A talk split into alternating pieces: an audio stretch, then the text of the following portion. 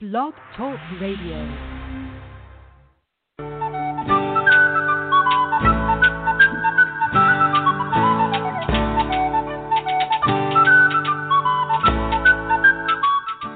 Welcome to the Spiritual Unity Radio Network, a station dedicated to the concept that all manifestations of the divine are equally valid. Join Reverend Terry Power HP, Robin McKean, and all the hosts for programming covering a wide range of spiritual topics, right here on Blog Talk Radio.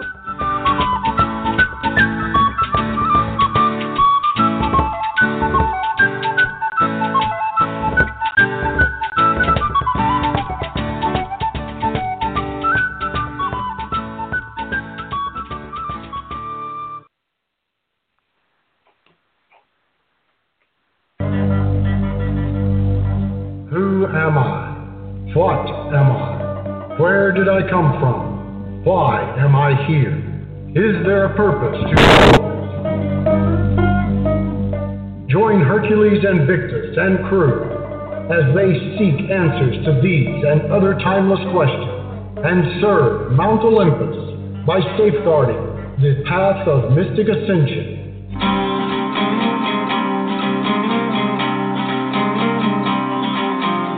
Welcome to the Pride of Olympus.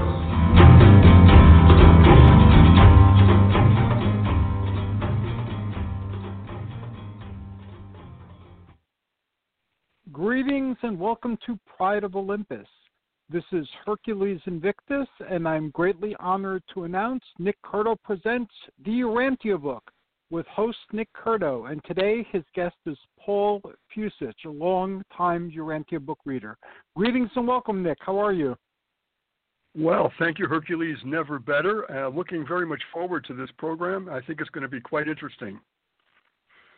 As am I. I'll be here if you need me. Looking forward to listening to it. Great. Okay, here we go. Here we are. This is, again, Nick Curto Presents the Urantia Book live podcast. I'm Nick Curto, your host. A very brief background about me. I now live in Manhattan, and I have been here a very long part of my life. But I was born and raised in New England, Springfield, Massachusetts, to be precise. I went to the Massachusetts College of Art and Design in Boston and was the president of the Newman Club and the Drama Club. And after graduation, after getting a Bachelor of Fine Arts degree, I headed directly to New York City to begin my advertising design career. And also, and I think this is important, to continue to explore my ongoing deep spiritual search, as well as many other big questions about life in general that we all have and want answered. Now, I first heard of the Urantia Book while attending the All Souls Unitarian Church here in Manhattan's Upper East Side, and quickly found a wonderful study group in Soho hosted by Robin and Helene Jorgensen. Now, that was back in 1989, and I now have been studying the Urantia Book for about 31 years. It doesn't seem possible, but that's the figure. It has been really an expansive, breathtaking experience to explore this awesome, wonderful, and truly loving book, and I really do mean that. Now, the word Urantia, and I'm going to spell that, U-R-A-N-T-I-A, means our planet Earth. So this book is dedicated and written especially for the inhabitants of our planet Earth. Now, I'm a longtime member of the Urantia Society of Greater New York, made up of Urantia Book readers from New York, New Jersey, and Connecticut, and Rhode Island, I may add. And I've been the past president and outreach chair, and now serve on the outreach committee. And I got to say that the committee is doing incredible things in this new year, as you will be hearing about in the future. Now, I host the Urantia Study Group, and that is in Manhattan in the West Village, sponsored by the Urantia Society of Greater New York. Now, that meets the first and third Sundays of each month throughout the year from 1 to 2 o'clock at the center on West 13th Street. Now, I have to report, sadly enough, that right now, as you all know, everything is shut down for the moment, so there are no meetings at the moment for the study group. I hope that, as long as everybody else agrees, we'll we'll be changing that very soon, and we'll again. I really miss the people in the study group. That is a free group, of course, and it's open to all. And we've had amazing people come in wanting to know about the book, and we are reading the book right now from the fourth part of the book. The book has four parts, and that is the life and teachings of Jesus. And if you are a Bible student or if you're interested in the subject matter in any way, this is an incredible experience to be in the fourth part of that book. Now, you also can find that book online, the whole book. And I ask you at some point, if you take a look at it, and if you want to go into the fourth part, again, the life and teachings of Jesus, you'll see it. But the entire book, about 2,000 pages, is on both of these amazing websites. I'm going to give them to you. The first one is www.urantiabook.org. So urantiabook.org. The other website is Urantia, urantia.nyc. Both of them are incredible websites that have a lot of information about the book, and I urge you to take a look at that. Okay, now my featured guest for this podcast tonight is a new good friend of mine and colleague, Paul. And Paul, help me with your last name, please. It's pronounced Fucich. Thank you so much. I just didn't want to destroy that last name. Thank you for that. And you're from North Kingston, Rhode Island, correct? Yes. Okay, and a very warm welcome to you, Paul. I'm so glad that you could join us tonight. And I wanted to tell the listeners that you have been reading the book, I believe, for 26 years or so. Is that right? That is correct. Fantastic. As the old joke goes, you must be very tired. That's a joke. But it still works for me. I hope it does for you. Now well, I'd like to start right off. I'm sorry, Paul. Go ahead. I was going to say, this is a book you never get tired of reading. Boy, I can really underline that. Absolutely true. And we're going to get into all of that, and I'm looking forward to your opinions on that. I'm going to start off this interview, if I may, with the very beginning of your life and go a little bit into that. So first, my question is, where were you born? Long Beach, California. Okay. And did you were you born into a family with brothers and sisters, or were you the only child? What was that like? I have four brothers. Wow. Are you the youngest, oldest, or in the between? I'm in the middle. So you've got some real handy-down clothes, I would imagine. Is that right? Yeah, I guess you could say that, Nick. Okay. And what were your mom and dad like? Were they all spiritual, and what kind of jobs did they have? Or just a little bit about that, please. Well, my father and my mother were staunch Roman Catholics, and so we went to Catholic school until my mom pulled us out. So as far as work was concerned, pretty much mom and dad were laymen as far as that's concerned. My dad was a machinist, and my mom worked at Thrifty Drug and Discount Store for 15 years. All right, very good. And you said that she pulled you out. Was there any particular reason that she did that? Yeah, actually, the priest made a negative comment about my oldest brother, Val, and my mom just said, okay, that's it. She just didn't want us to go there anymore. Yeah, it just rubbed her the wrong way, and we were done. And I think I finished it until the fourth grade. And then you escaped. Wow. Oh, boy. And then I escaped amazing. The clutches. And just one more question on that subject. Did he say, the priest made a negative comment about your brother? Was that in a public situation? I think it might have been private. Okay. But your mom, being a good mom, was, of course, guarded about her children, and so that would not go over very well. So I can certainly understand that she was quite taken back by something like, oh, that's too bad. But anyhow, you did leave, and did your family go to any other religious institution at that point, or did you just say enough for a while? What happened with that? No, they just pulled us out of Catholic school and put us in public school, but they remained staunch Catholics their entire life. Okay, very good. And I got to say, Paul, just an aside, that when we got out of school when I was a kid, I was in a public school, and a lot of other people were in private parochial schools. But when the parochial schools got out, amazingly enough, and this is true, there was more trouble, more plants that were dug up or fights or things were going on from those kids than from the public school. And I thought that was always very interesting. You wouldn't have expected that, but the truth is that's really what happened. It's just an interesting funny comment. Yeah, it is, and you wouldn't expect that, but here we go. Now, also, I want to ask you just briefly about your schooling. What was that like, and where'd you go? Well, I basically I didn't have any good mentors in school. I didn't really have any great teachers. And I had a hard time with school, and I didn't like it. And so when high school was over, I went into the Marine Corps after that, and I never did any college. I did not want to continue school after high school. I was done. Gotcha. I can understand that.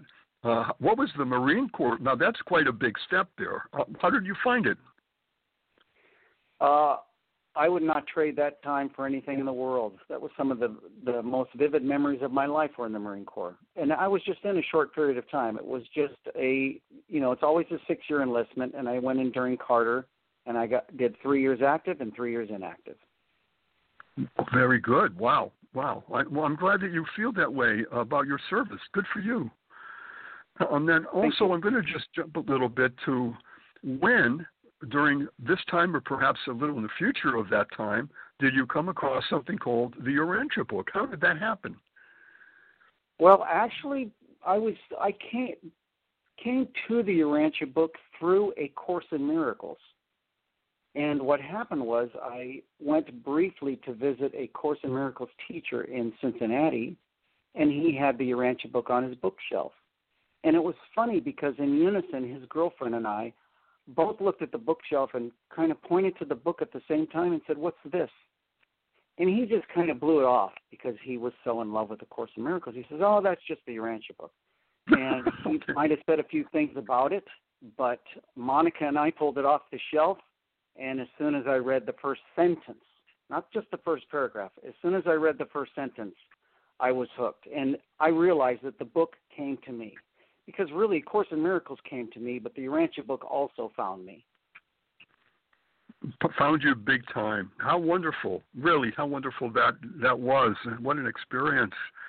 I always knew when I left my college in Boston and came to New York for my career, I always felt that I wanted to look for other spiritual callings and explore them, and I did.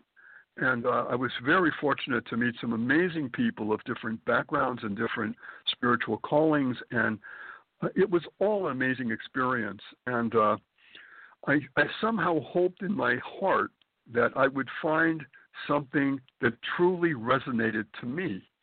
And although the Bible did on many levels, somehow I wanted more. I wanted to find something more than that. And I didn't know where to look. I just didn't. So I just explored it all, like I told you. And I decided to go after leaving the St. Patrick's Cathedral, where I was there for a little while. And I said, you know what? Let's go to something else. And in my neighborhood, there's something called the All Souls Unitarian Church. And I was told by friends that has a wide variety of readings from the service, anything they feel is valid that they'll read from the sources. And so I thought, well, that's like a smorgasbord of all the great world spiritual callings. So, yeah. And I started going every single Sunday, and I did that for 2 years. And it was a good experience, and I did hear a lot of different spiritual calling references and text, and they were all interesting, but nothing grabbed me. You know what I'm saying there. It's just something wasn't quite resonating at that point. And after 2 years, on a bright Sunday morning, I went to the church, and he read from different sources. I think he read from the Torah, the Bible. I think he read from E.E. Cummings, if I'm not mistaken. And then he said, for our final reading, this was on the altar in a pulpit, he said, we're going to have a reading from the Urantia book. And I thought, well, that's interesting. That might be something from Asia. It's such a funny name. I've never heard the word Urantia before. And so he read beautifully about two paragraphs of the Urantia book. Paul, the only thing I can describe it, and you'll get this, I'm sure, and some of our listeners will too, I felt like I was hit with a spiritual truck. Whoa. That's the way it works. You're right. That is exactly the way it works. And after that, he said, you know, go in peace or something like that. And everybody filed out. It was a fairly large church, so a lot of people filed out. And finally, I was the only one sitting there. And I said to myself, I need another maybe 10 or 15 minutes to recover in a good way. So I sat there alone in that church for about 10 or 15 minutes and then tried to remember the name. And because if I didn't remember the name, how would I find it? So I kept saying the name. And I looked it up eventually, and boom, I couldn't find anything on it. And this was before the internet, by the way. You know, so what happened was my partner was dying of AIDS at the time in our home, and he asked me if I would go to an expo where they're going to have a lot of different cutting-edge medical findings and things like that, and would I get for him the latest data on AIDS research. Of course, I would do anything for Jeff. I said, of course I will. So I did, and I did find what he wanted. And then there was a door that said spiritual, and I opened the door, and it was a gigantic room with maybe 50 tables of various kinds. And I looked, and all the way in the back, in big letters on a banner, it was the word Urantia. Oh, my God. Wow. So, what are the odds? Cow. Can you imagine? I mean, Paul, really. So I went, oh, boy, here we go. So I'm walking towards that. And, again, it was fairly back in the room. And all the tables had literature, and everybody was standing in front of their tables, handing out to me all their literature. Thank you, thank you. Yes, I will read it later, thank you. And I was going through all that on both sides of the aisle. And finally I got to the table that said Urantia. And there were like about four people, if I remember right. And I said, I would love to know more about this book. I just heard of it. And one of the people there, and by the way, they're all my dearest, dearest friends now. But one of the people there, and I don't remember which one it was, said, you know, in about 5 minutes, we've got about a half an hour on the main stage. It's the only time we're going to have this whole weekend to talk about this book. Would you like to come and hear that? It's about a half an hour.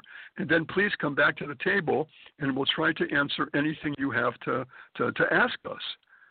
And the person also said it would be our honor. I thought that was interesting. I said, sure, okay, I'll go with you. So I did. But I sat in the back row because I just didn't know what I was getting into yet, in a way. So I did. And after about a minute or two, I got up. And I went to the front row center. It was just resonating to me on so many levels. I thought, oh, boy, these are my friends. These are my people. And what they're talking about is incredible. So, anyhow, I just wanted to put that in there, Paul, because it does hit you like that. How did you explore the book? Did you go from beginning to end, or did you jump around chapter to chapter? Or what? How do you do that? I read it from cover to cover. In fact, I read it cover to cover the first three times I read it. But when I started reading it, I needed to get out a dictionary, and I read I had to read the foreword about seven times before I could start understanding it. I actually remember reading it seven times through. And of course, reading it with the dictionaries, because it is a college level book. And I would advise anybody that maybe doesn't have the vocabulary I'm a layman, so I had at the time a layman's vocabulary, and I needed that dictionary, and that's what I did. And the reason why I did that is because I wanted to understand the concepts of the foreword. And the reason why I read it over 7 times is because the foreword is the introduction to the book, and the terms in the foreword are going to be used later on in the book, which the book states. And I was so into this book, I figured, you know, I'm going to do this the right way. And I'm going to read through this foreword, and I'm going to understand these concepts in the book so that when I get into the book, I'll have the background that I need to comprehend the book. But, yeah, I read it cover to cover 3 times initially. I give you a lot of credit for that, and to our listeners who don't know yet, it is a very difficult, for my money, it's the most difficult part of the book. But Paul is exactly right when he said that you should read it at least a few times, because as every time you read it, things start getting a little bit clearer, and you start understanding what the words mean, and some of the terms are words you've never heard before. So it takes a little bit of processing to do that. And, Paul, how many times did you say you went through the first section? You mean the foreword? Yeah. The very first time I read the book, I didn't continue past the foreword until I read it at least 7 times. I think I probably read through it 10 times so that I could get a good understanding of it, and then I started with chapter 1 after that. Right, and the first part of the 4-part book, and also Paul, wasn't that a very difficult read? The first of the 4 parts of the book. Well, part 1, once I got a handle on the foreword, part 1 was a difficult read, but not. I was very interested in it. Yep. Most people start off with part 4, which is the life and teachings of Jesus, but I was extremely interested in part 1, part 2, and part 3, as well as part 4. I was interested in the entire book, and I wanted to read it the way they presented it to us. And so it was hard, and that's why I sat with the dictionary, but I loved what I read in part 1. Part 1 has some extremely fascinating topics. We could talk about part 1 for hours. And do. Yes, that's true. So sometime, by the way, when you come back, and I hope you will, I'd like to just maybe talk about part 1 with you, because there's so much in there, and I just think that would be quite an interesting podcast. So perhaps in the late spring or early summer we might do that, possibly. Sure. I would love that. I think that would be very good for our listeners, too, because what you're saying is exactly right. Now, it's coming from also a Roman Catholic background. My aunt was a nun in the Catholic Church, and when I was in my late teens, it was a choice, I think, of do I want to be a priest or do I want to go into the graphic design art world? And it was a decision I made. And at that time, the Catholic Church was saying things that really were upsetting me. And I thought, I don't think that Jesus would want this said, some of these things that were being said. I just thought, that doesn't make any sense. And at one point, you got to hear this, I was in with my father. This was a Catholic church, and it was in the Italian South End section of Springfield, because his family was from that area. And the priest on the pulpit got up and said, Paul, I couldn't even make this up. He said, I'm going to read a list of all the families who haven't contributed their fair share to the church fund. My goodness. I thought, oh my, no, you couldn't. And then he read off all the family names of everyone who hadn't given a contribution yet. Yeah, that's most unfortunate to publicly humiliate them like that. I couldn't believe that they would even do something like that, especially in a church. I just said, you know what, I'm out of here. This is one of those things that really upset me a great deal. And I said, and also, when they were preaching, there was a lot of fire and brimstone, and they were talking about to be afraid of God, to be afraid, that whole fear thing. And I thought, no, I don't think that's right at all. I don't fear him. I love him. I don't fear him. And when, sometimes you'll hear people say, I'm a God-fearing Christian. And I'm thinking, what? You're a God-fearing Christian? Something was wrong with that. I don't think that Jesus would have liked to hear that. So, I think anyhow, that happens because people are incorrectly taught that, unfortunately. And that's surprising. That is very, very surprising. But that's, again, one of those things that was going on at the time.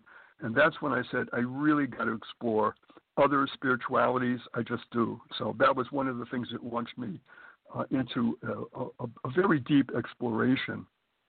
Now, I have to tell you that when I first got the book in my hands, and I went to the table of contents, and there were certain chapters and certain titles that totally intrigued me. Now, what do they say about angels? What do they say about life after death? Is there a hell? Is there a heaven? All these questions. Who was Jesus? What was his life really like? And so I skipped around, to be honest. I think it was about a month of going in and just going to different chapters and getting kind of a smorgasbord, if you will. And then after that, I went, okay, now I'm ready. And then, of course, I opened the book and went from start to finish. And I latched on to a wonderful Urantia Book study group run by Robin McKean, Jorgensen, lovely, lovely people. And they had a fairly large group in Soho, and that's where I studied the book for many, many years. And that was, again, a wonderful experience. So I was so fortunate and blessed to have all that around me that I could partake of. What part of the book, if I may ask, were there any sections of the book that especially resonated to you big time? Now, I know that's a tough question, but is there anything you can think of there that really stood out? In the very beginning, I would have to say I was most impressed with the foreword, which is funny because it's the most difficult part of the book. And I think I was as impressed with part one, which is probably the second most difficult part of the book. I don't know why I was so impressed with them, but the feeling I got in reading this book has a lot to do with what you just talked about. What happens is people like you and I, Nick, we're seekers, and we want answers. And when we're young and we're going through these institutional churches, we have questions. And there were so many questions that went unanswered to me as a kid. My father was the most loving man I've ever known, and I kept thinking to myself, how can God be this way when my father seems to be a lot more loving? That doesn't make any sense. God has to be more loving than my own dad. Something's not right here. And I had other questions about the stories in the Bible, which didn't seem to jive. And I couldn't get answers. And the thing about the Urantia book is if you have a spiritual question, somewhere in that book, there's an answer. It is the answer book on this planet at this time. It's not only the most important book that has ever been written, it is phenomenal, the information that is in the book, if you take the time, if you're patient, and if you study it. Paul, I couldn't agree with you more on every point you just mentioned. Absolutely true.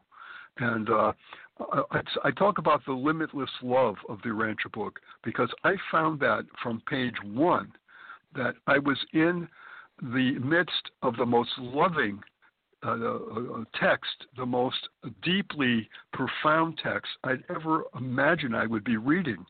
And I never, to this day, have never gone away from that feeling that this is total love, this is limitless love, limitless understanding, and it's everything that I hope and prayed would be in a spiritual text that I could eventually seek and find. You made a very good point, Nick. Most people that are religious, unfortunately, we've all been taught by institutional religions. And what is more important in that realm is to be right. And yet the real important thing in religion is to be loving, not to be right. Love is what God is. Love is what we are. love is the goal. Absolutely true. And when you don't find that love in whatever you're reading or studying, think about that for a moment, because something is wrong. The red lights are blinking, and yep. you have to. And sometimes it's rough to say, you know, maybe this isn't right. Maybe I need to start seeking, and where do I go? But you know what? That journey has incredible dividends, as you and I certainly, and many, many thousands of people have found with the Urantia book. And it was worth the, what shall I say, the spiritual journey that we're on. It was worth the seeking. And there were a lot of dead ends. Yes, there were. But you just keep going until you want something to resonate for true, for real. And when you find it, whoa, oh boy, right? It's nothing in the world like that. You know, the agnostic and the atheist community, and this is one of the parts of part one that really stood out to me. They always have this question, well, if God's real, why is there so much suffering, and why is the world the way it is? And there's a section in part one talks about the uncertainties of life and the vicissitudes of existence do not in any manner contradict the concept of the universal sovereignty of God. All evolutionary creature life is beset by certain inevitabilities. Consider the following. And, for instance, number one, is courage, strength of character desirable? Then must man be reared in an environment which necessitates grappling with hardships and reacting to disappointments. As soon as I read that, I'm like, oh, my God, this is a list of all of the things that I've been searching for, why we go through all, why it is important for us to go through maybe some of the hardships and some of the things, that, the difficulties in life. This is why we're going through them. And that part really stood out for me. That was one of the first initial sections of the book that kind of hooked me. I can really understand what you're saying there. Absolutely true. And because of free choice, free will is what we have. God gave us that. And so we make choices, and we being all of mankind makes choices. And some of those are very good choices and loving choices, and some of them are hateful, awful choices. And so that then ricochets and plays in the pattern of life. And God gave us free will, which is a huge blessing, a huge gift. But at the same token, it does carry with it responsibilities. And it also then ripples, because if you're a loving person, and I'm sure that you can give me many examples of that, that loving ripple effect goes all over the place and touches a lot of people, like a little drop of water on a pond. And also, if you're a hateful person, if you are evil and just a nasty person, that also can rip it all over the pond, and it can touch many, many people, in fact, all over the world in some cases. So we are charting our own course here, and it's a real responsibility. Sure is. And that's really a part of that answer too. But I hear people say things like that, and then if you put those examples in their path, sometimes I'll get a aha, you know, like a little breath of light is coming in, and okay, yeah, that does make some sense. Were there any particular parts of the book that for answers to deep questions that, again, you mentioned a couple? Are there other things in that book? I know there's a lot, but other things especially that you wanted to find answers to? Well, they're all over the book as far as answers, but yes. I had, like I mentioned, I had difficulty, I guess, understanding why my father was such a loving person, and yet why the things that they were teaching me about God didn't seem to be as loving as my father. And then the stories in the book about how, you know, God needed to kill everybody and flood everybody because he was upset. That didn't make any sense to me. And also Jesus needing to be sacrificed because we're bad. It just seemed to me like the God that I was learning about was more man-like than God-like, and that did not sit well with me. And I needed something more. In fact, you know what was funny, Nick, is I had this question in my heart when I was very, very young. And I thought, look, if religion's going to be real, why would God stop talking to us 2,000 years ago? That makes no sense at all. And it's funny because I was born in 1960, and sure enough, the Urantia Book was printed before I was born. I had the answer to that question in print before I was even born. God never stopped talking to us 2,000 years ago. We should tell our listeners that the book was published in Chicago in 1955. That's when the book came out.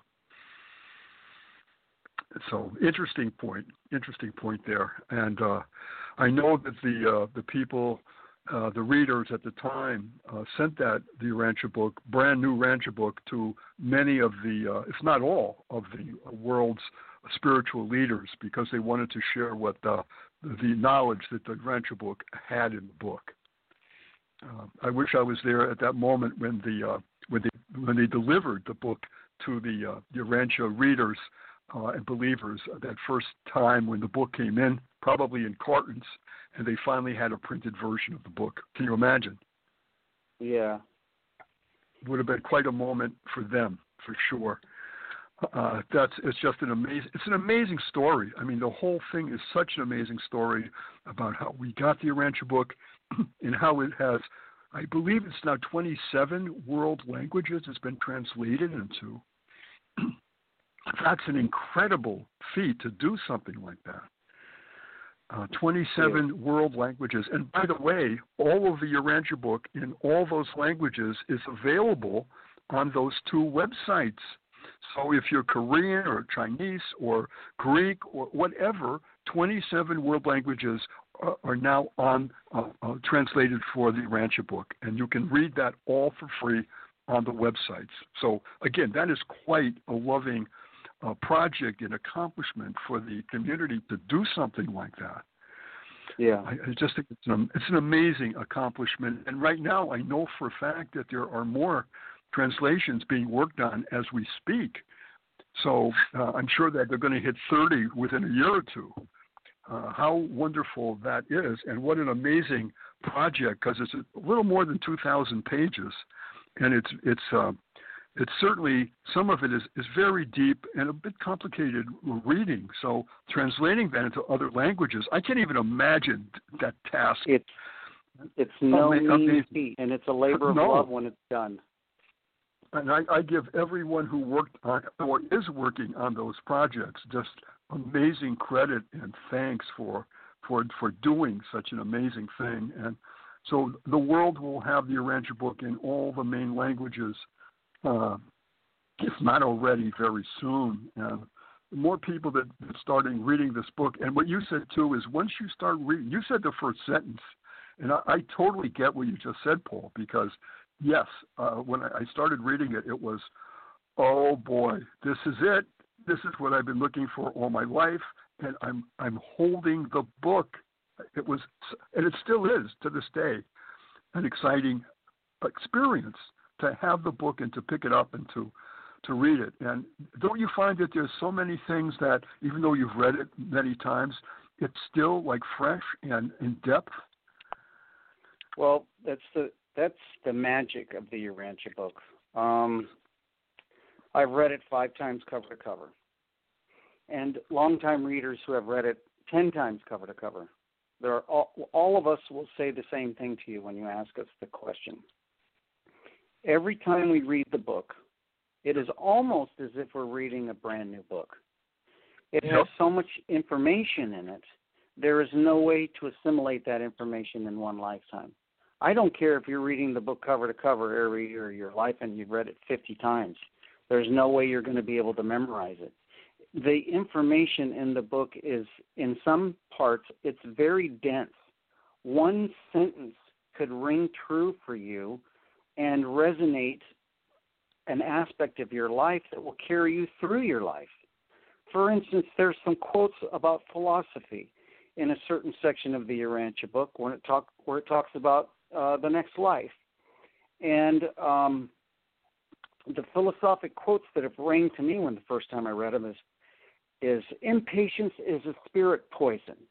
Anger is like a stone hurled into a hornet's nest. And when I first read that, I had to repeat that in my head many, many times. It was a mantra for me because I had anger issues. And another one, anxiety must be abandoned.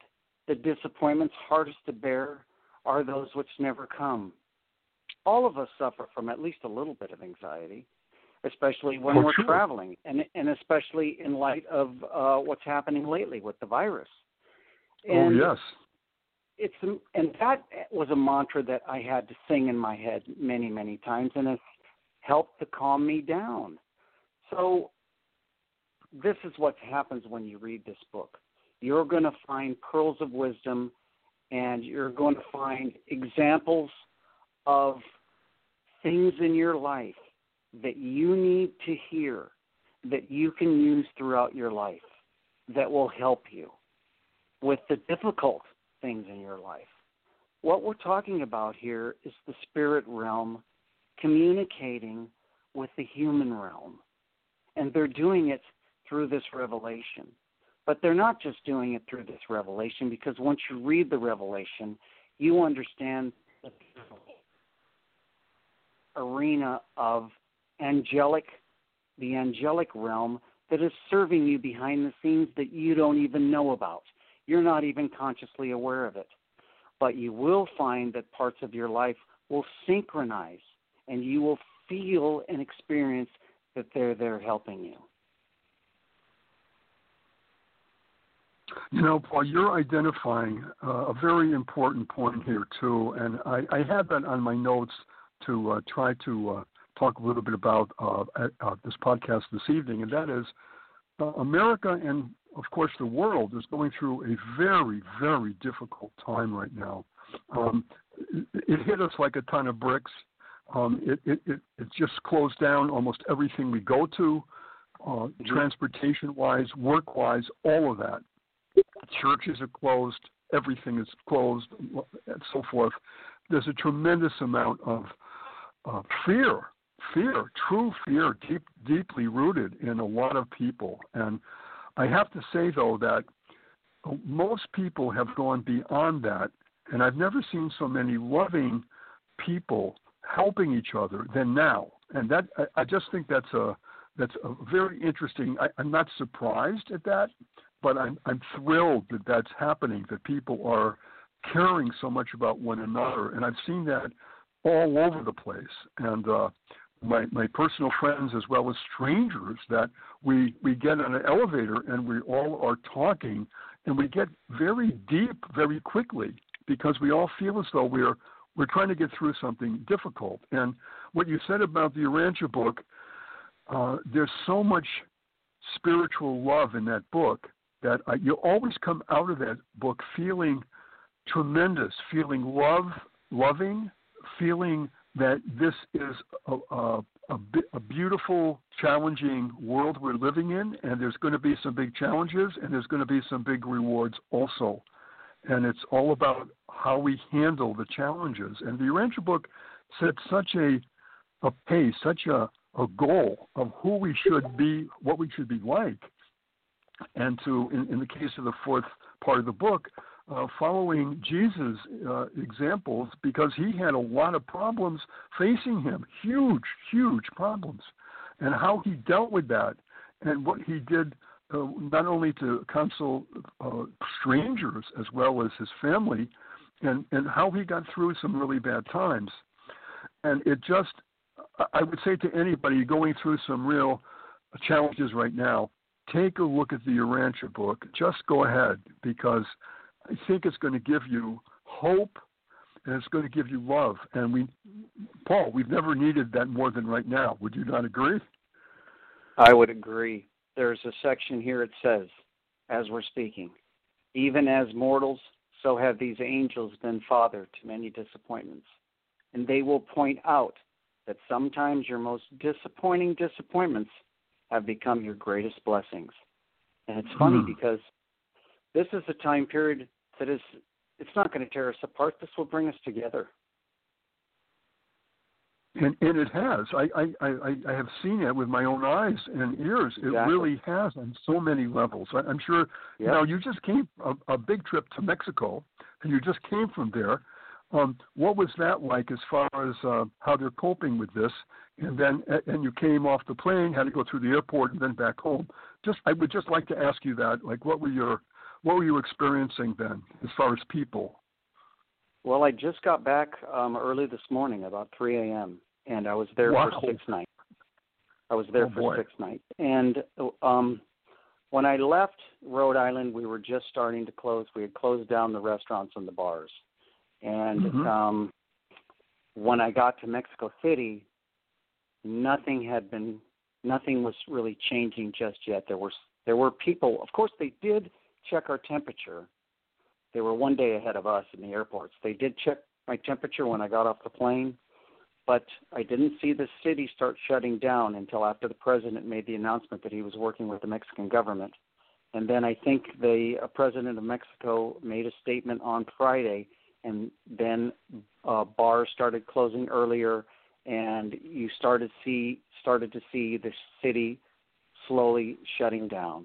I mean, it's warmer over there. The climate's, they have very few cases, but then again, the cases are starting to creep up, and so it's time for them to start reacting, and that's exactly what they're doing. And at the time that I started leaving, the streets were, when we left for the airport, the streets were pretty much dead on the way to the airport. It was, just a huge difference in a matter of just a couple of days. And absolutely. Of course, going through the airport after I got back home, you could tell that everyone was very protective about, keeping their hands clean, not touching their face. Everyone had pretty much their own aisle to themselves on the airplane, or at least the 3 seats in one section. They had that to themselves. Everyone was helping everyone, making sure that, if they wanted their own aisle, they got their own aisle on the plane on the way back. So, everyone's working together to make sure that they're helping one another, which is just what you said. How long was that trip, Paul, from Mexico City back here to New York? Well, one day. I did have a flight cancellation, and I was just put on a later flight. Okay. They consolidated flights all onto one flight, which makes sense. The airlines are really late. And when you got to the airport here in New York, what happened there? How was it different than usual? Dead. Okay. Really? Okay. Take your temperature. Very few travelers. It seemed like my plane was the only plane that got off there. It was just, there was only a couple of landings at the time that we got there. We got there at 11:30 at night, so we might have been one of the last flights in. I bet you were. I bet you were indeed. Wow. Oh, boy. What an experience. And you said you got home this morning about 3 a.m.? Yes. Wow. How are you feeling? Rented a car from LaGuardia and turned it in here to right down the street. Oh, okay. Good. That's good. Then you walked the rest home? I turned the car in today and walked home. Yeah, it's just right down the street. Oh, I'm glad of that. I know that sometimes when I've gone on big trips and I come home and I am just a zombie for a couple of days. And I got to say right here, Paul, that also thank you so much because I know that this was what you were doing and when you were coming back to New York City, and I appreciate the fact that you did the podcast. You continue to do that, and you obviously you're in your game. I don't feel as though you're tired at all, but I'm going to bet you tonight when you hit the pillow, you're going to go. You're going to be gone for maybe 10 or 12 hours. Do you think? Perhaps I probably got a good 6 hours of sleep this morning, and then I turned the rental car in. So yeah, probably. We'll see what happens. It takes me couple of days to really come back if it's a major trip like that, But wow, what an experience! It, unbelievable. It was. Now, a lot of the listeners haven't probably either haven't heard of the Urantia book or probably have heard very little. So I just, in the minutes coming, we got about maybe 8 minutes left or so. I just wanted to ask you, in your own words, what would you like to leave with our listeners, especially the ones who haven't opened the book yet? What would you like to tell them as far as perhaps they want to take a chance and read some of the Urantia book? What would you like to say to them directly? A few things. First of all, if you've ever had any questions about your religious life, and if you're having a hard time with your institutional religion, if you're seeking, the Urantia book is the book for seekers. If there's a spiritual question you have, there's an answer in that book. It is 2,097 pages of fine print. There's over 1.25 million words in the book. There is so much information in the Urantia book that you could not absorb it in this lifetime. It is an incredible wealth of information, and as far as I'm concerned, it's not only the most important spiritual book that has ever been in print, it is the most important book that's ever been in print. It is the greatest history book that's ever been printed because it has the life and teachings of the most important historical figure ever. That person is Jesus of Nazareth. And it has 770 pages of every year of his life. And this is another thing that I was questioning as a small boy, as a teenager. Where are all the detailed conversations between the apostles and Jesus? I know that the apostles had questions they asked Jesus because I have tons of questions. And sure enough, I found that book 25 years ago. And the life and teachings of Jesus has all those detailed conversations between Jesus and his apostles.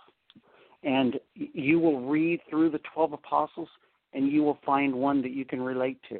I relate to the apostle Thomas, who is considered the doubter, but I relate to Thomas because he was the scientist of the group. He was the acid test of the apostolic group. If Jesus hadn't been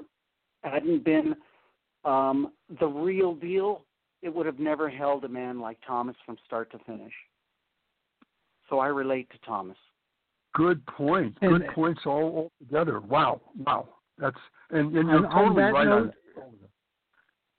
On that note, we have to start wrapping up because Michael and Diane are waiting for the next segment. This has been a very fascinating program. I listened enraptured and I learned a lot. Thank you to both of you.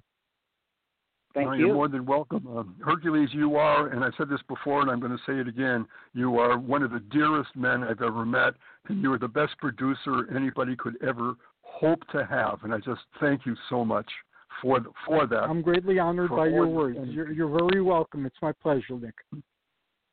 And Paul, I want to say to you that a very heartfelt thanks for being on the show and for sharing your personal story and your insights about the Urantia book for us all tonight. And you are, my friend, invited back. Hopefully we can schedule something in the later spring. I would love to have you back, and then we could talk, but maybe about the forward and the first part of the book, something like that. Perfect. Thanks so much for having me, Nick. It's been a pleasure. Oh, what a pleasure. And let's do it again. My honor. This is Nick Curto for the Urantia book, wishing you all an enlightened journey. Until next time, please explore the limitless love of the Urantia book. Stay safe and be kind to one another. Goodbye for now. And before you go, just want to let everybody know that starting this Saturday, when we're going to do an introduction to the life of Nick Curto, afterwards, every Saturday, except for the fifth Saturday of the month for now, will be Nick Curto Presents on our new channel on Blog Talk Radio. So please stay tuned for more information on that. I know I'm certainly looking forward to it. Well, thank you for that, Hercules, and I've already lined up some most amazing people on all the four different themes of my podcast, four different themes, and it will be the first, that will be the Saturday from 9 to 10, every Saturday for the first four Saturdays, and I am really looking forward to that. Me too. Talk to you on Saturday, my friend, if not before. Be well. Love to all. Bye-bye. Bye-bye, and we're going to listen to Kaliana's Artemis of the Hunt, and Kaliana's coming with us to the new station with her music. Artemis of the silver bow and arrows formed of silver light, eternal maiden of the moon, beloved leader of the hunt. She stalks her prey, fleet and fast, with quiver hung across her back. The hunt, her power, and her bliss, when loosed her arrows never miss. May I run with you now through the green forest glade, grant me the honor to join in the chase, when the curve of my bow is the crescent moon. Artemis, guide my arrow true. Artemis, guide my arrow true. Lady of the wild things and forest nymphs running free, her bird is the majestic crane, the silver fir, her sacred tree. Goddess of the moon and hunt, running towards the morning light, she runs with lion, wolf, and bear, running free with unbound hair. May I run with you now through the green forest glade, grant me the honor to join in the chase, when the curve of my bow is the crescent moon. Artemis, guide my arrow true. Artemis, guide my arrow true. Goddess of the raging seas, stirs the waves with a silver leash, and with a cry and mighty roar, she hurls them fast upon the shore. Moon maiden rides the night sky, in a chariot drawn by four white stags, she sets down in a hidden place, and calls her maidens to the chase. May I run with you now through the green forest glade, grant me the honor to join in the chase, when the curve of my bow is the crescent moon. Artemis, guide my arrow true. Artemis, guide my arrow true. May I run with you now through the green forest glade, grant me the honor to join in the chase, when the curve of my bow is the crescent moon. Guide my arrow true. Artemis, guide my arrow true. Artemis, guide my arrow true. Artemis, guide my arrow true. Artemis, guide my arrow true. Artemis, guide my arrow true.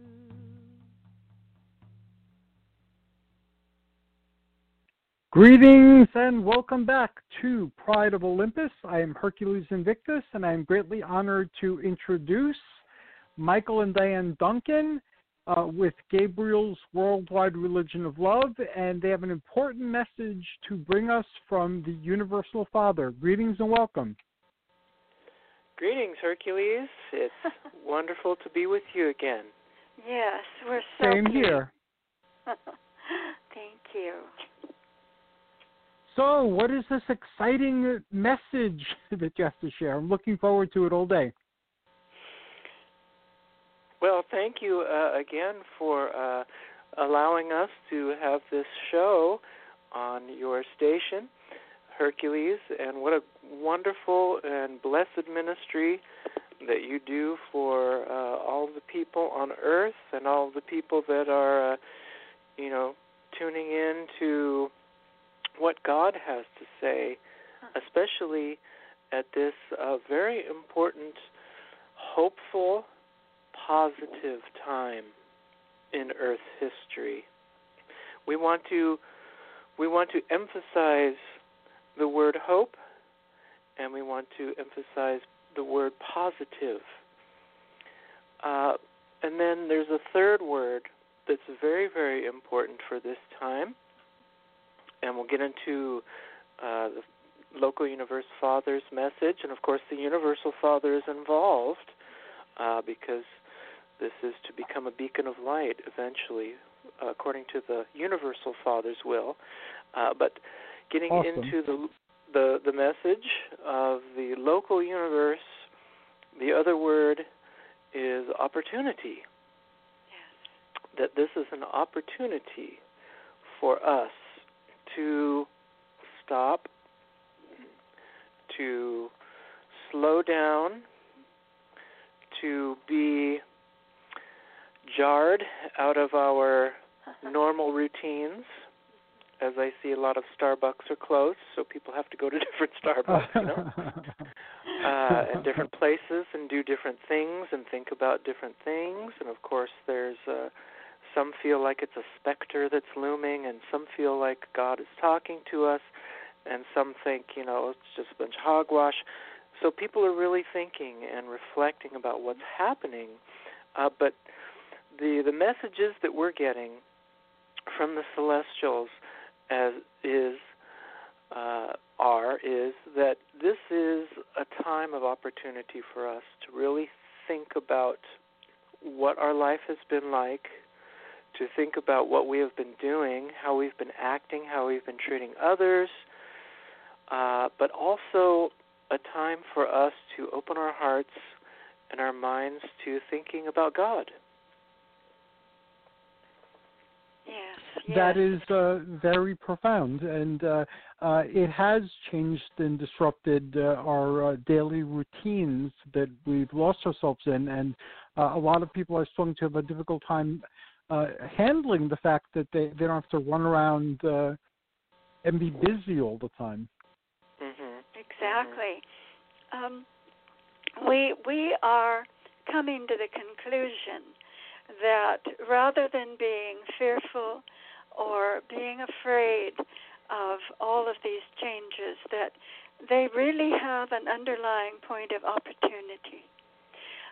When I had this vision on March the 5th of the Father, I was just going about my normal work. I was rushing around the house. I was trying to get ready to pick up my child. I'd just been with Michael to do all the morning chores. I was exhausted, but I put them away, the groceries. I said, I'll take care of everything with Alex. I'll go to the school and I'll run down there and get him. Don't you worry, Michael, because Michael had to go to work very soon. And I ran upstairs to get ready. And all of a sudden, there was an explosion of light. Ooh. Above my head. An explosion. And I've mentioned this to you, Hercules, already, because we've talked about it. But there was also noise. But it was not noise of music or anything that was relaxing. It was churning. It was like machinery type of thing. It was very disorienting, and the light was just blazing. It was a blazing light above my head in like the shape of a lampshade, as I had mentioned to you. If you had a lampshade over your head, just blazing with lights, different lights going off here and there with geometric, it looked like designs made of lights around the lampshade. Wow. And then I saw the drawing that you made of it. It was wonderful. What's that? I saw the drawing that you had made, and yes, it captured that whole feeling. Well, that was the feeling I wanted to give, that it was just really totally overwhelming. And I was not afraid in my heart, but I knew I could not live like that, and I wondered what on earth was going on. Now, actually, the drawing shows the the circle of light going around my head, but it was actually above my head. It was above my head, just as if you put a lampshade above your head. And the bars, or chandelier. I told Michael at first, I thought it was like a blazing chandelier. I've used many words to try and describe it, and I've had a difficult time, but the bars of light came down from the structure, we'll say, that was above my head, and they were about, each bar was about 2 inches wide of white light, pure white light, and they were separated, each bar from another, about 3 inches maybe, something like that. Hello. All the way around me and going all the way down, all Hello. The way down. So as long as from your head to... Wow. Well, actually, they may have. I really wasn't completely aware of any bars around my legs or feet, but I was aware of them going down through my whole body to my, we'll say, knees, or at that point. But the thing about this was, I really wasn't afraid. In my heart, I wasn't afraid. You know, the Melchizedeks in a meeting I had told you about too, Hercules, told us not to fear. Do not be afraid, yes, and do not fear of what happens. And I really wasn't. But I was very concerned because I knew I couldn't live like that, and I was not sure how I could get out of it, to be honest with you. So there was noise, but it was not noise that is recognizable. It was almost like machine type of noise, and so I can't describe it. I really can't. But then all of a sudden, in front of me, I saw the Father, and he was standing there, full length and full size.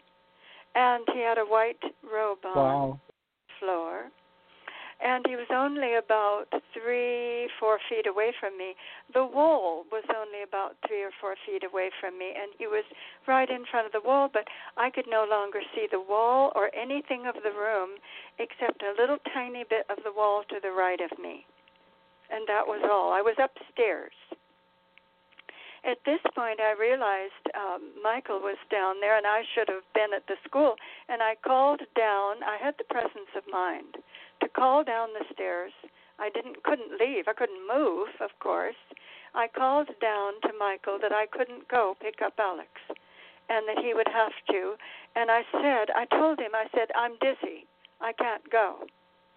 Now, I really wasn't Wow. dizzy. I was in perfect presence of mind. But I also knew that I was done for, probably because I knew I couldn't, you know, live with that going on, you know. And I thought maybe Wow. I had an aneurysm or heart attack or something, and I really did. I thought my brain had exploded or something, but I still felt calm, and I couldn't understand that.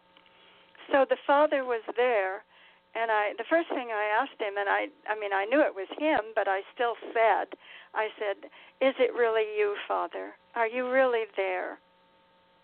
And he answered. He spoke to me. He spoke just like he did in the first time that I had an encounter in 2013. And that's been 6 years ago, Hercules. You know, I never Wow. thought I'd ever have an encounter like this again in my life until after I died. I honestly didn't. I didn't think this could ever possibly happen again, but it did.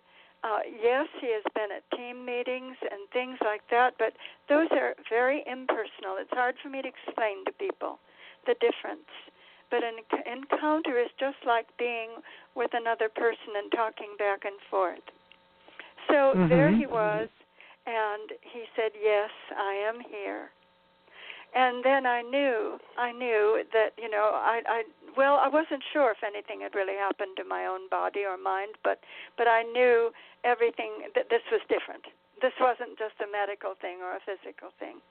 And then I asked him, though, because I was getting concerned, I said, you know, can you help me? Can you help me? And he said, yes. He said, I can help you. And he reached forth with his right hand and touched me on the forehead with some light and on my shoulder, on my right side.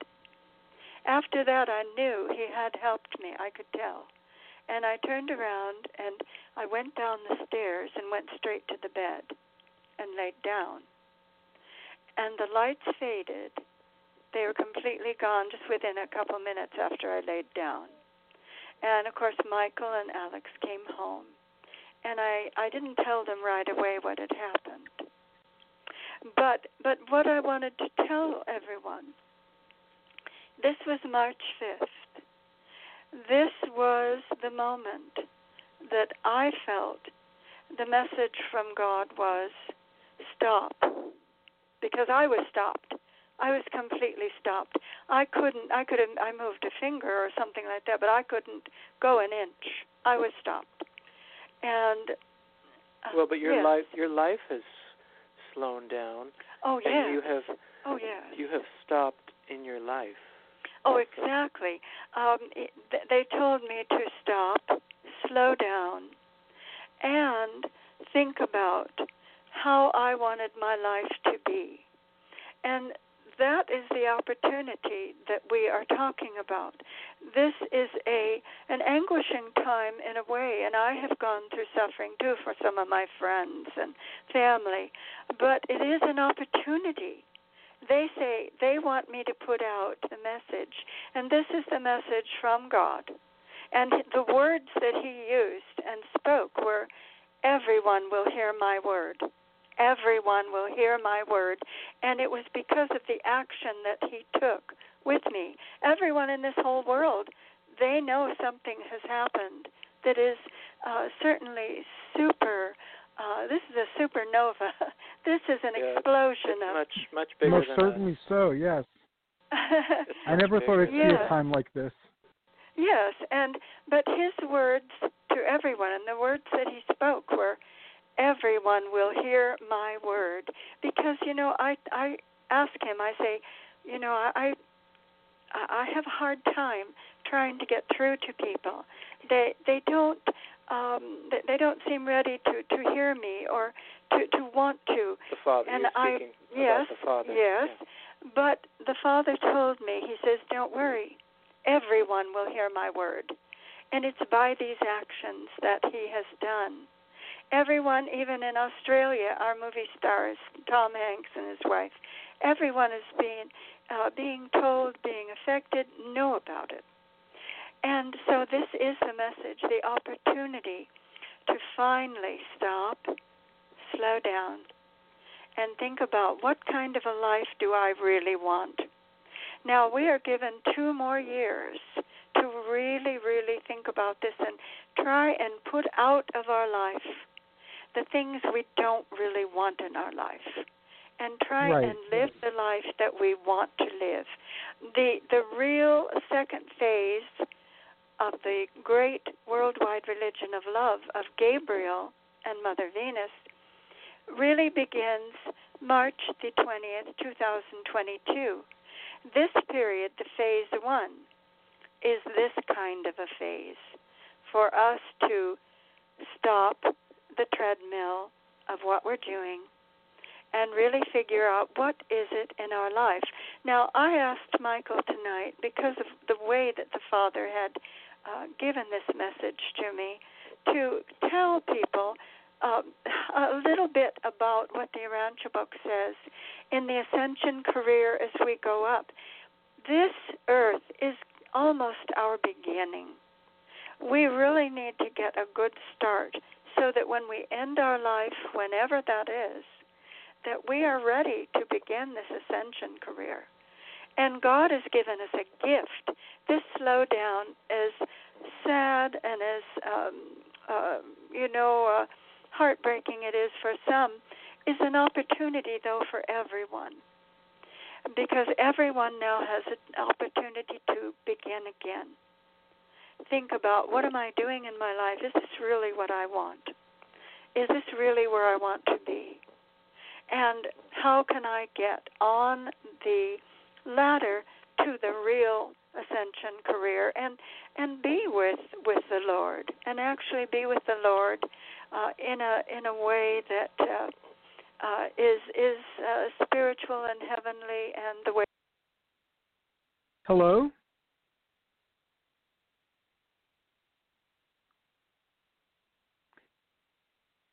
I'm sorry, Michael and Dianne seem to have dropped off, so let me put on a quick song and we'll try to get them back.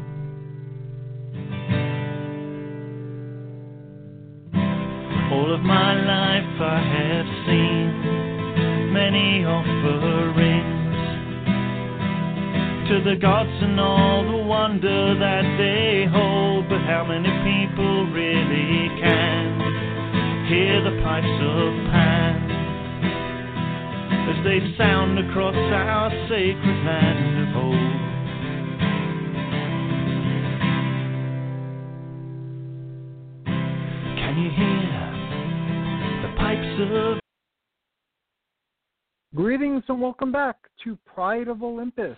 We're on with Michael and Dianne Dunkin of the Sixth Revelation of the Magisterial Mission of Maitreya, and now Gabriel's Worldwide Religion of Love. Greetings and welcome back. Oh, greetings, Hercules. Boy, I think we just got stopped. Yes, we did. Technology is an amazing thing, but when it acts up, it acts up. And today, it started acting up. Oh, has it been acting up a little earlier for you today, or just now, you mean? Yes, it acted up during Nick's show in the beginning also. I was able to fix that without anything getting interrupted. But in our discussion, it got interrupted. So... There seem to be sometimes currents in the world that don't want certain information getting out, so they make it difficult. And fortunately, we all never give up, so we'll just keep going. That's right. That's right. The forces of good will always prevail. I believe that very much as well. So Dianne was sharing with us her experience, the message that came from her experience, and also her understanding of this message and its applications. So I guess we'll just return back to there.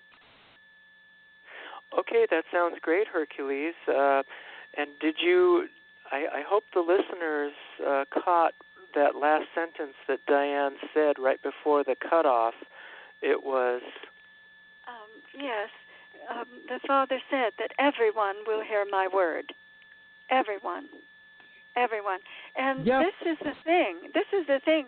We were told that during this transition period, this first phase of the worldwide religion of love, that the Father and also many of the celestials, including Gabriel and Mother Venus, will enter the hearts of every person, every single person on our whole planet, 7 billion people, enter their hearts and try and give them a message, a personal message.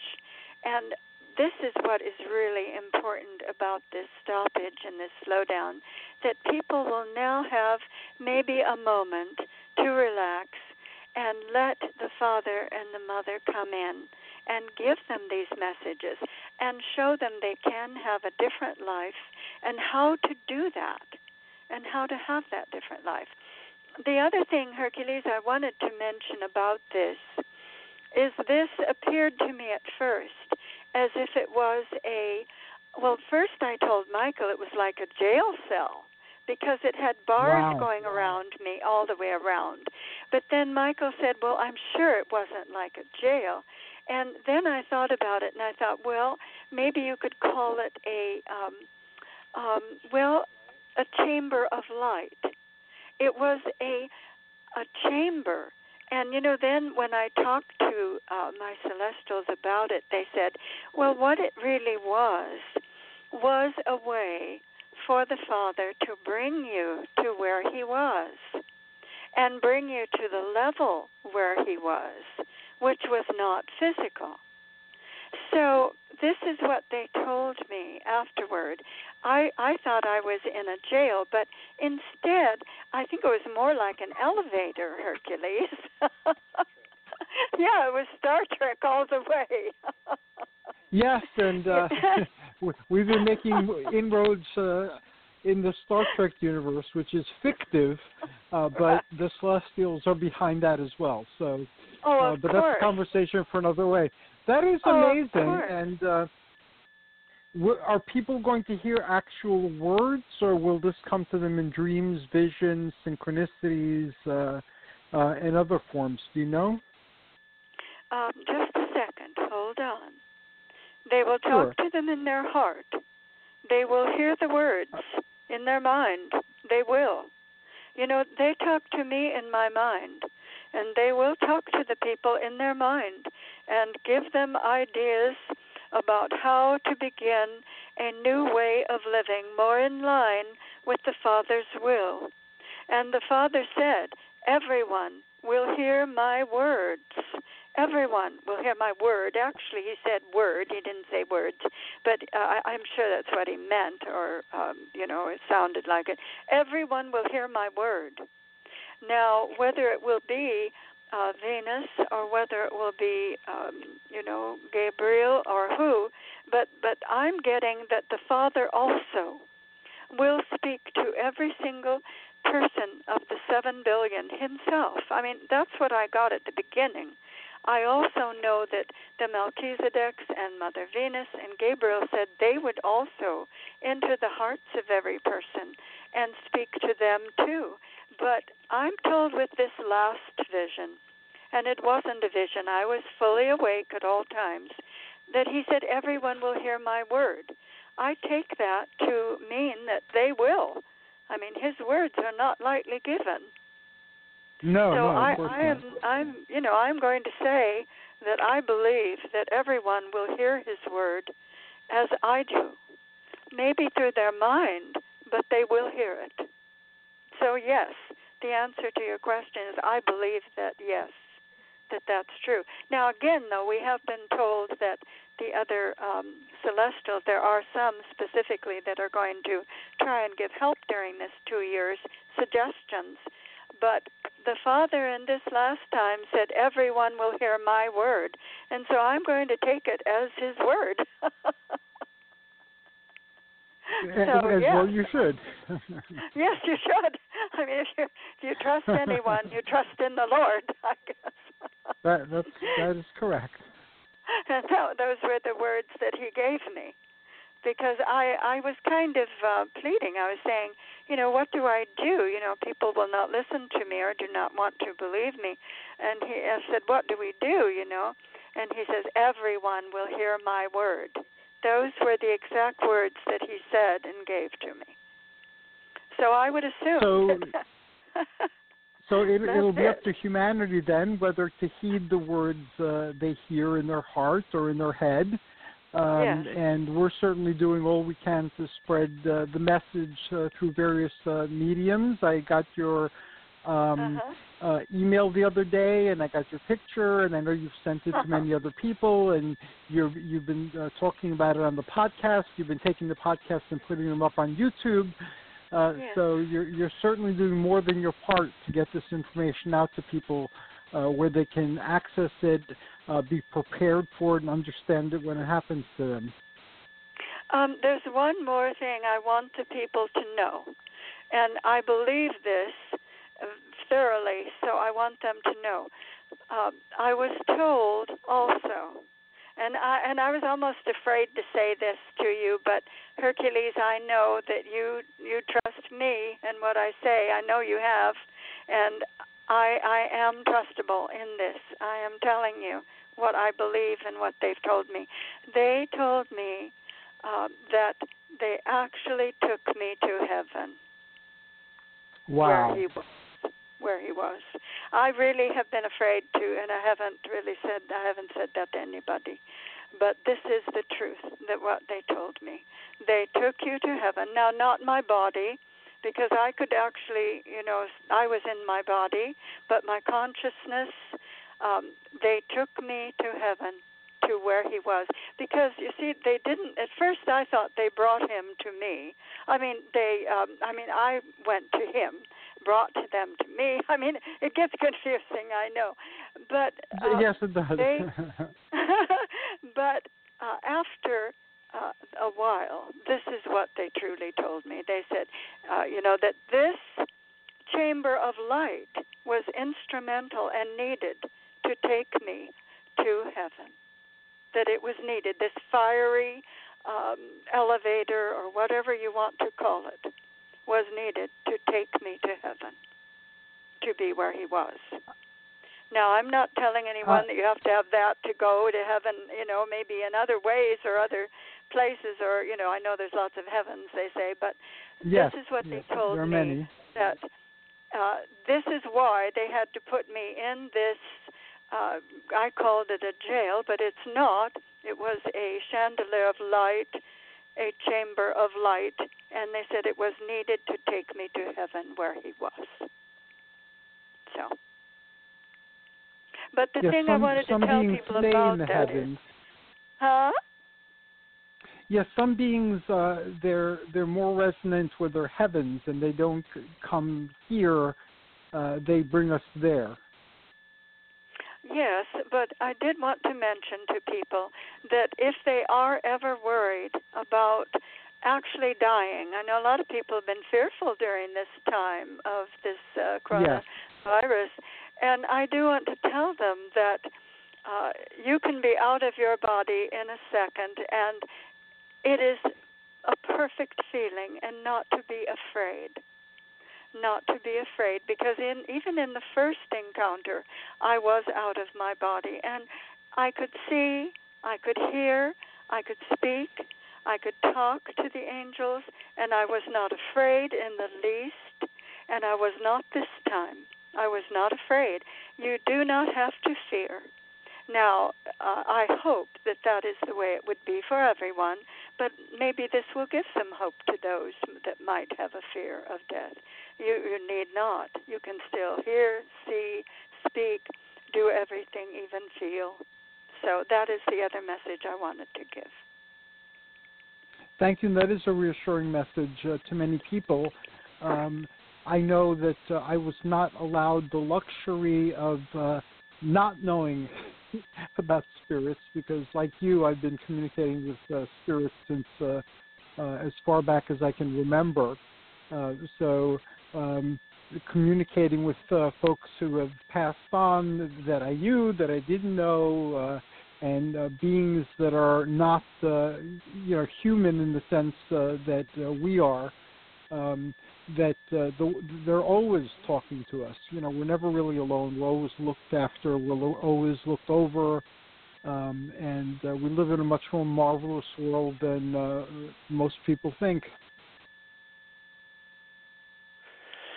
Yes, and, the Urantia book tells us, Hercules, as you know, and, other, of course, religious spiritual traditions, especially the Olympian pantheon, that the gods, the celestials, the angels, whatever you want to call them, they're the ones that pretty much, made made everything that we're existing in here and keep it running, and they have direct involvement, indirect involvement, we know that. And it's a wonderful thing, because the Urantia book gives us so much hope and comfort, saying that it's a friendly universe. It's a friendly universe. It's run, it's created, it's run, it's upheld, it's overseen by beneficent celestials, Some have tried to demonize celestials throughout the ages, but we're told that they're all of them, helping, beneficent. They're all doing the Father's will, in different ways. So that's a great hope, especially for this time, because if it is a friendly universe, and if there are things happening on this earth that are perceived to be bad, well, it's maybe we could shift our perspective a little bit to, well, it is the cosmos, the friendly cosmos and the celestials working in some way, because as we know, it's always a progression upward and inward, always. I mean, we do step back, and I think in some ways, humanity has stepped back a little bit.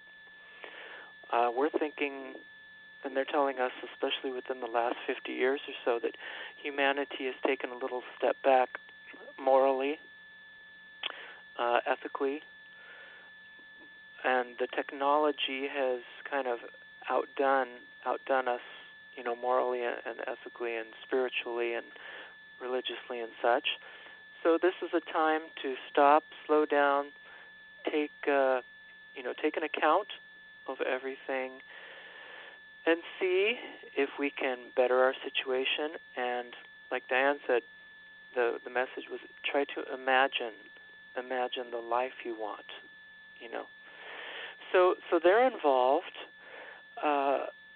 obviously, at this time, because we feel like there's something greater than us going on with this.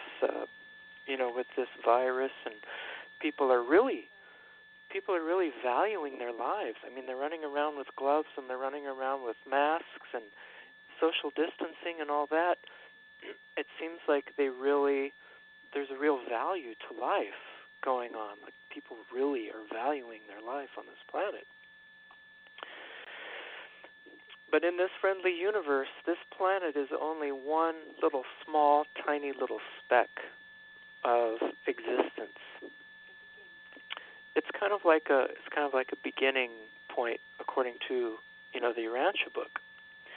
So there's a hope, Hercules, and one of the hopes is to be better, is to know that we can be better and to try to be better. Like, we just finished our kind of a demo for our 6th album. It's called God Bless the World. And there's a song on it. It's called Be God's Best. And I just wanted to sing a tiny little bit of Be God. Sure, that'd be great. The refrain repeats. It's just a simple refrain, and then it goes into a spoken section. But it kind of encapsulates what I myself personally seem to be feeling and receiving about what this period of time is, this transition period of time is about before we get to 2020 when 2022, when Gabriel and Mother Venus's worldwide religion kicks in. All right? So this is called Be Sure. God's Best. Be God's Best, okay? Be God's best. Be God's best. Be God's best. Be God's best. Be God's best. Be God's best. What does it mean to be God's best? First, we must realize that we are all the children of God. We are the mortal offspring of God the Father in heaven. We are all brothers and sisters who exist on this earth, not for the sake of existence alone. We have very important God-given responsibilities as members of the human family of God. We are here to learn God's ways, to grow in holiness, and to help others be the best they can be. We are also here to love one another, and to love God. Being God's best means pushing aside selfish desires that lead us to harm others in our quest for material gain. In contrast, being God's best means opening our hearts to humanity, to act on opportunities to love, serve, help, and uplift everyone that comes into our lives. But above all, we must love God, who is our maker, our friend, our guide, and our beneficent upholder. The best thing we can do is to thank God daily for all of our abundant blessings, and in addition to loving God, to love one another and to be God's best. Be God's best. Be God's best. Be God's best. Be God's best. Be God's best. Be God's best. Amen. Wow, that was impressive. And synchronicities, meaningful coincidences are very important. Guess what book I was reading today? Be God's Best? You Are God's Best by T.L. Osborne. Oh, a classic on human value. So that was very synchronistic, and we could add that to the many synchronicities I get when I speak with you and Diane. The universe communicates powerfully through synchronicities. So that was certainly a synchronicity. Well, fantastic. Yeah, we are God's best, you know. I mean, we're pretty darn good, us humans. I mean, we have a lot of work to do, of course, but we're great, and we've got a spark of divinity within us, and we're all in our own way trying. And you know, that's one very important aspect of Gabriel's Worldwide Religion of Love, Hercules. And this is our radio program that you have so graciously given to us, to talk about Gabriel's worldwide religion of love, and that is that this new religion is not necessarily a religion like we think about religion, like a traditional religious establishment. It is a personal religion. See, that's the thing. It's a personal religion. It's a personal way just for each person on earth. A personal path. We have all of these beneficent celestials we've talked about that are in the Olympian pantheon, that are in the Urantia Book, and many, many, many, many more. that during this time of transition, in the first phase of Gabriel's Worldwide Religion of Love, they're going to come to us, and they're going to impart to us, in whatever way they do, I don't know, maybe inwardly, outwardly. Certainly we're seeing outward symbols of shake-up and slow-down. But they're going to come to each person and plant a seed of what they can do personally in their own personal religion to, I don't know, love God, to listen to God, to learn how to function in a higher and better way. And that's a wonderful thing, and I'm greatly honored to be able to provide a platform through which you can share this message with people. Well, thank you, Hercules, and of course, you've been instrumental in helping us develop everything that we've developed with our celestial friends, and helping us to express it and develop it as we express it. And I just wanted to say that each person. Now, Dianne and I are receiving lots of messages all the time. We're having team meetings. We're trying to translate. We're trying to translate what they're trying to tell us, and what we should be saying, like on radio programs and in our songs and things. We're trying to translate and bring about the message as best we can as humans, with fallibilities, of course. But we're told that each person, not just us, with the new religion and receiving messages and expressing them, but every person will have a role to play. Every person will be receiving messages.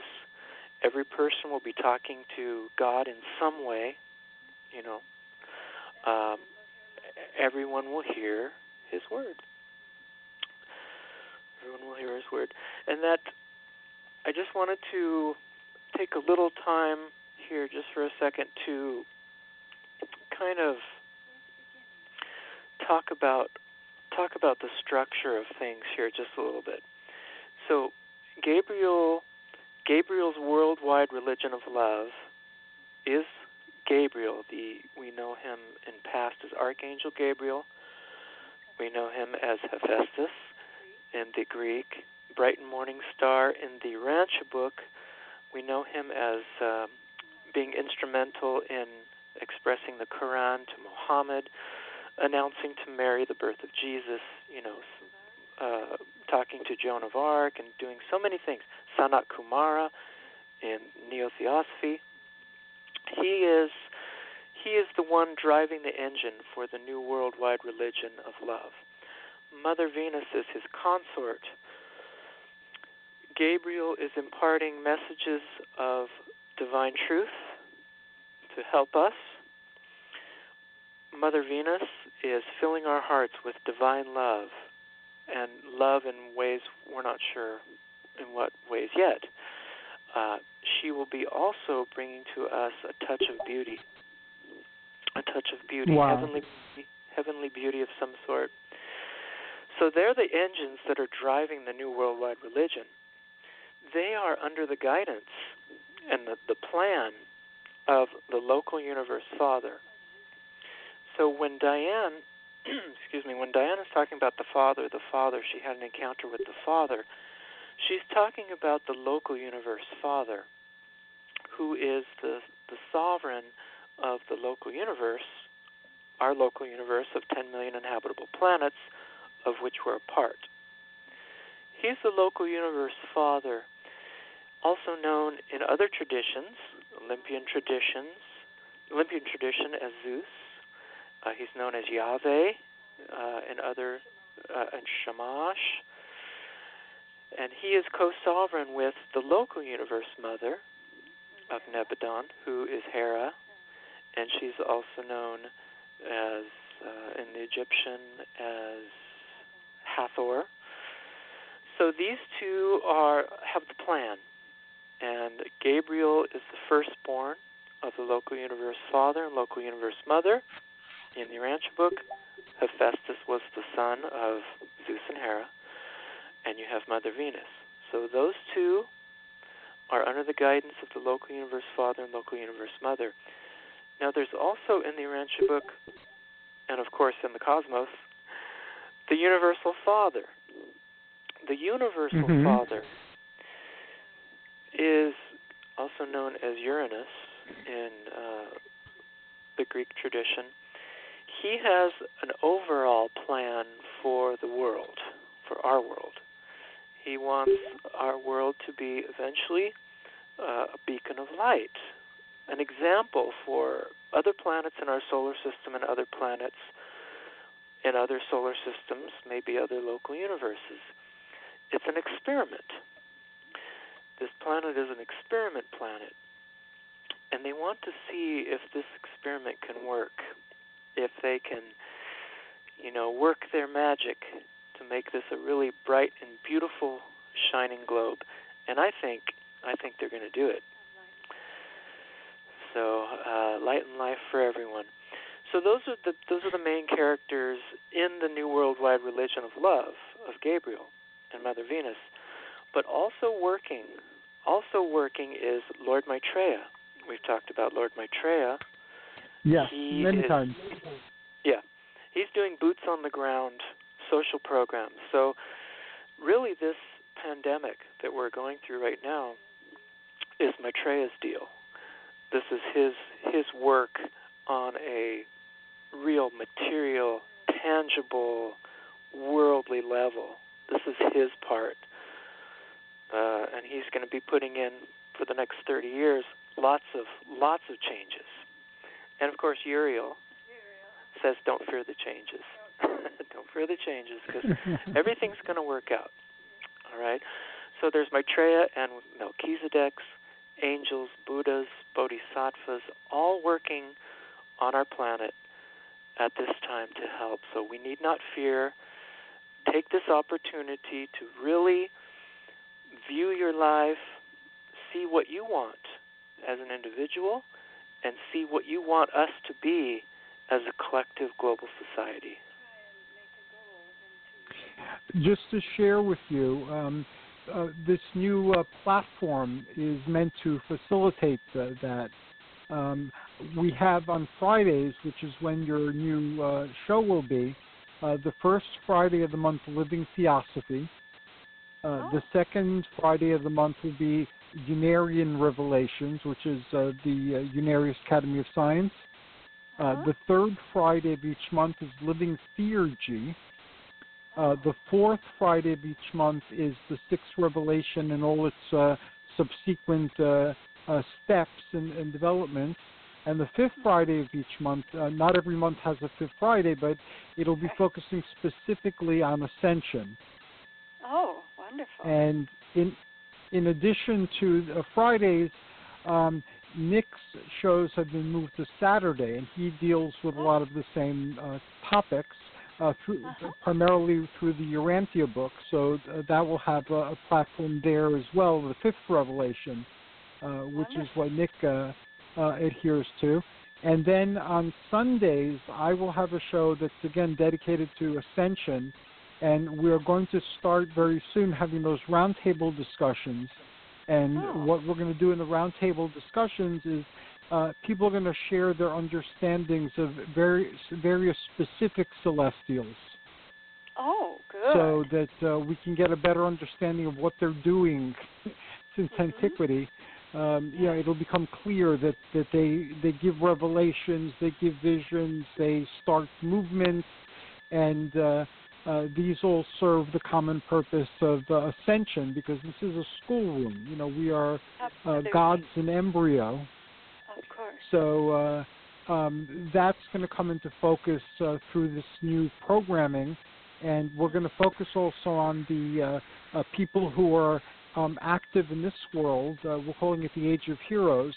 And we have everybody from politicians to religious leaders to social workers to activists, you know, who are trying to make a difference in this world. So this is just the next step. It's but it's slowly starting to come into focus better and better and better until at one point it'll be very clear, you know, that there is a divine plan and that this is what the divine plan is. It's been the divine plan since the dawn of time, and it will continue to be the divine plan. So that's what I'm working towards slowly, and I want to thank the both of you for being a phenomenal part of that, because I'm very privileged to be experiencing the birth of a new religious impulse. And a new revelation. So thank you for including me in that. Oh, you're most welcome. Of course, Hercules, of course. And so many other people are included, as we mentioned before. There was one celestial that I didn't say that is working very hard right now, and you know we can on that fifth Friday we can explore a little bit is Poseidon. Also known as Neptune in the Roman, the watery element, the emotional element. He says that during this time, this big, what we call the Great Slowdown, this coronavirus pandemic and switching up gears, this Great Slowdown is a contribution, but it's a method by Neptune, by Poseidon, to calm people's emotions, to get people to calm down emotionally. You know, we're like, you know how sometimes when there's a rain, or like if you're watering your garden, and all of the ants come up to the surface, and they bring all their little egg babies, and they go crazy, and they're all frantic. You know. Uh huh. It seems like Neptune is kind of getting us to slow down and not be such frantic little ants or such frantic little busy bees, to get us to think of, you know, how we can be better and how our planet can be better. And it is an opportunity. In the Urantia book, just to kind of finish up here about this opportunity idea that is part of the Father's message, Local Universe Father's message, we read about in the Urantia book. And in fact, that is, I would argue, the main theme of the Urantia book, because it is the Earth book. You know, Urantia means Earth. Earth, yes. That it's meant for us to read about our ascension career, about our career of kind of starting on this Earth and, you know, growing our souls to, you know, unite with the Father eventually in our in heaven, in paradise. We start on the individual world. We go through a local system, which is about 1,000 worlds, inhabitable worlds. We go through a constellation, which is about 100 local systems. Then we reach the local universe level of functioning and learning. That's about 100 constellations. We reach our minor sector, 100 local universes, major sector, 100 minor sectors, and then we get to a super universe. We have 7 super universes in this particular grand universe that we talk about, and that's 10 major sectors. And as we ascend inward and upward, we ascend through a billion worlds of Havona, and then we reach paradise. We reach the Isle of Paradise, where we we eventually meet with the Father, the Universal Father, according to the Urantia book, and we rejoice, and we become finaliters when we take a ceremony. And the finaliters, what they do, Hercules, is they are supreme servants of God. They go all throughout the grand universe, possibly master universe, to serve, to help, and to do God's will. And we are on that path. We're on that path. Yes, all of us, yes. Yes. Some of us are on there more than others, you know. We don't know. We're all on there. But we're all on there. But this is a time for us to really get on there. It's an opportunity for us to get on there and really be firm and really do it. Rejoice in working for God and uplifting our brothers and sisters, definitely. That is incredibly awesome. Let me see how we're doing on time. Okay, we're nearing the end, and I have to play the rest of the song to Pan to thank him for keeping nature vibrant and alive and protected as much as he can. How can people find out more about you and Dianne and the Sixth Revelation and Gabriel's Worldwide Religion of Love? How would they be able to get involved if they care to, or if they want to thank the Celestials or bring more love into our planet? Oh, thank you for that question, Hercules. Thank you.